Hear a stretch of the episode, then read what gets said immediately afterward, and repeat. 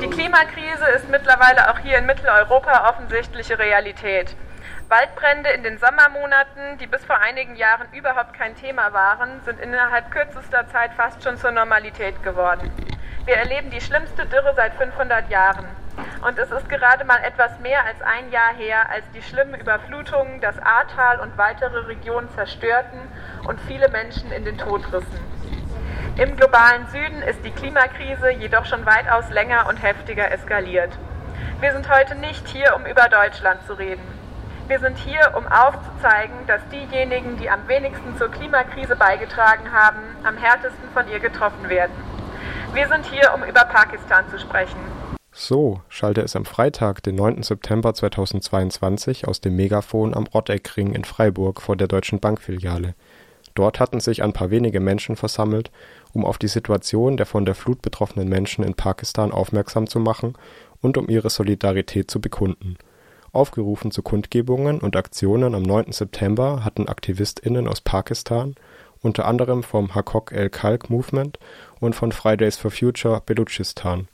Belutschistan ist eine der Provinzen, die von der Flutkatastrophe besonders betroffen ist. Dem Aufruf gefolgt sind Menschen aus aller Welt, geplant waren Aktionen auf fünf Kontinenten und 14 Ländern. Die Aktion in Freiburg wurde unter anderem von der Freiburger Ortsgruppe von Fossil Free organisiert und durchgeführt. Miriam von Fossil Free Freiburg beschreibt die Situation in Pakistan wie folgt die Situation in Pakistan ist wirklich dramatisch und sie hat halt auch nicht erst im August, wo es dann bei uns oder auch global in den Medien angekommen ist, angefangen. Also in Pakistan gab es im März schon äh, eine krasse Hitzewelle mit äh, als Folge unter anderem langanhaltenden Stromausfällen, was natürlich auch ein direkter Einfluss auf das Leben der Menschen ist. Ähm, und im Prinzip hat es schon im Juni angefangen. Da kam der Monsunregen viel zu früh und viel zu stark. Im Juli sind dann von ein paar wichtigen Hochgebirgsgletschern äh, massive Eis Blöcke abgeschmolzen oder eher abgebrochen. Ähm, und genau, und das alles hat sich dann eben kumuliert eben zu dem, was wir jetzt sehen oder was wir mitbekommen haben. Und wie gesagt, es ist wirklich dramatisch. Also ein Drittel der Landesfläche steht gerade einfach unter Wasser. Es sind über 1000 Menschen gestorben. Äh, wie du gesagt hast, mittlerweile sind es ähm, sogar noch mehr Menschen, die ähm, ihre, ihre Wohnung verloren haben, also 35 Millionen. Und ähm, enorme Flächen von landwirtschaftlicher Nutzfläche sind zerstört, ähm, enorm viel äh, Nutzvieh ist ertrunken. Also die Menschen dort haben Angst vor Nahrungsmittelknappheiten und Hungersnöten. Und viele der Regionen, die am meisten betroffen sind, waren sowieso schon die, die am meisten benachteiligt waren, was jetzt natürlich durch die Flut noch verstärkt wird. Die Aktion sollte auf die Finanzierung von fossilen Geschäften durch die Deutsche Bank aufmerksam machen. Ähm, warum demonstrieren wir ausgerechnet von, vor der Deutschen Bank? Eine Forderung von den AktivistInnen in Pakistan aus den betroffenen ähm, Regionen ist äh, ein Ende der F Finanzierung der fossilen Brennstoffindustrie.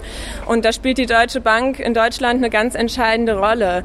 Ähm, die Deutsche Bank hat seit dem Pariser Klimaabkommen, also seit 2015, über 74 Milliarden US-Dollar an äh, Anleihen oder Krediten an ähm, Firmen der fossilen Brennstoffindustrie vergeben, also BP, Shell, Total etc. Und ähm, ist entweder direkt oder indirekt in sehr viele Großprojekte ähm, involviert, die sie mitfinanziert, die äh, als sogenannte Kohlenstoffbomben bezeichnet werden. Ähm, das sind fossile Großprojekte, die zusammengenommen uns global weit über jegliche Grenzen von 1,5 oder auch 2 Grad hinaus ähm, schießen würden. Ein Beispiel dafür ist ähm, die Rohölpipeline EACOP in Ostafrika, also Tansania und Uganda. Ähm, da ist die Deutsche Bank mit involviert, die finanziert total mit, die dieses Projekt plant. Und genau, und das sind nur Projekte, die jetzt schon in Planung sind, aber wir sehen halt einfach jetzt gerade in Pakistan schon, wie die Klimakrise eskaliert. Und ähm, da ist die Deutsche Bank und andere andere Finanzierer von der fossilen Brennstoffindustrie eben direkt mitverantwortlich dafür. Umweltkatastrophen werden mit steigender Erwärmung des Planeten in Intensität und Häufigkeit zunehmen. Das ist ein globales Phänomen, jedoch sind Länder des globalen Südens wie Pakistan aufgrund ihrer höheren Vulnerabilität meist stärker davon betroffen. Überhaupt nicht passend dazu ist, dass im Zuge der Energiekrise die fossilen Brennstoffe wieder verstärkt in den Fokus geraten so sollen zum Beispiel in Deutschland Kohlekraftwerke wieder hochgefahren werden, die auch aufgrund der Herkunft der Kohle, zum Beispiel aus Kolumbien, unter Kritik geraten sind. Dazu passt auch, dass der Anteil der Kohleverstromung im deutschen Strommix im ersten Halbjahr 2022 im Vergleich zum Vorjahreszeitraum auf fast ein Drittel gestiegen ist. Da läuft gewaltig etwas schief, findet Miriam.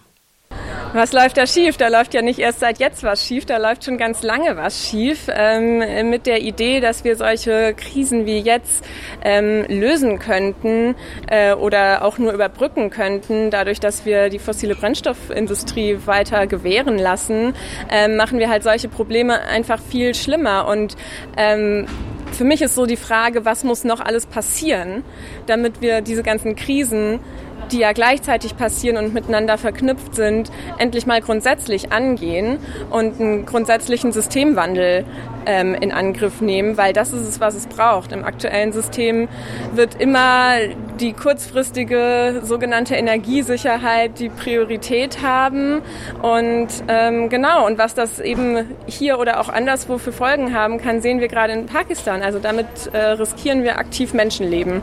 Dazu wurden auf der Kundgebung auch Stimmen aus Pakistan zitiert. Dazu noch ein paar Worte von Ammar Alijan vom Hakuk el Khalq Movement in Pakistan. Klimagerechtigkeit geht nicht nur um Worte, sondern um Handlungen.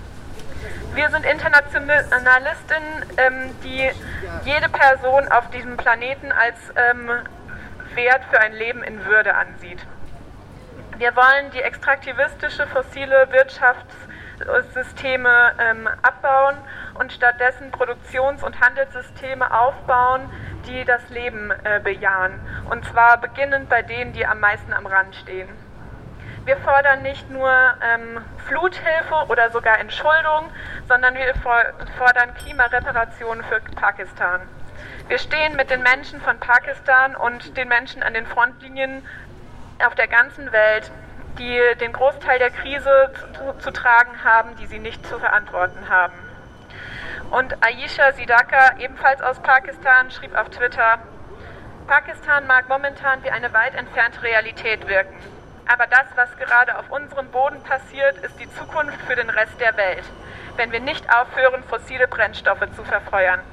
Wacht auf, auch wenn wir uns im kleinen Freiburg aufgrund der Komplexität und der Größe des Problems überfordert und nicht zuständig fühlen, ist es wichtig, Solidarität zu zeigen und auf das Thema aufmerksam zu machen.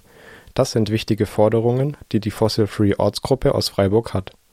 Ähm, genau, also konkret für Pakistan ähm, gibt es eine ganze Reihe von äh, wunderbaren Organisationen, die vor Ort arbeiten, ähm, an die man spenden kann. Ja, die Forderungen der Betroffenen sichtbar machen und laut machen. Also die Forderung nach einem Ende der fossilen Brennstoffindustrie und ihrer Finanzierung, aber auch die Forderung nach Zahlungen für den die Schäden, die der globale Süden, also auch Pakistan, durch die Klimakrise zu erleiden hat. Also der globale Norden, also auch wir, hat versprochen in Kopenhagen damals auf der Klimakonferenz, dass Geld fließt und zwar nicht zu knapp, damit sich die Länder des globalen Südens anpassen können. Von diesem Geld ist noch nichts geflossen. Das brauchen die jetzt in Pakistan und anderswo dringend.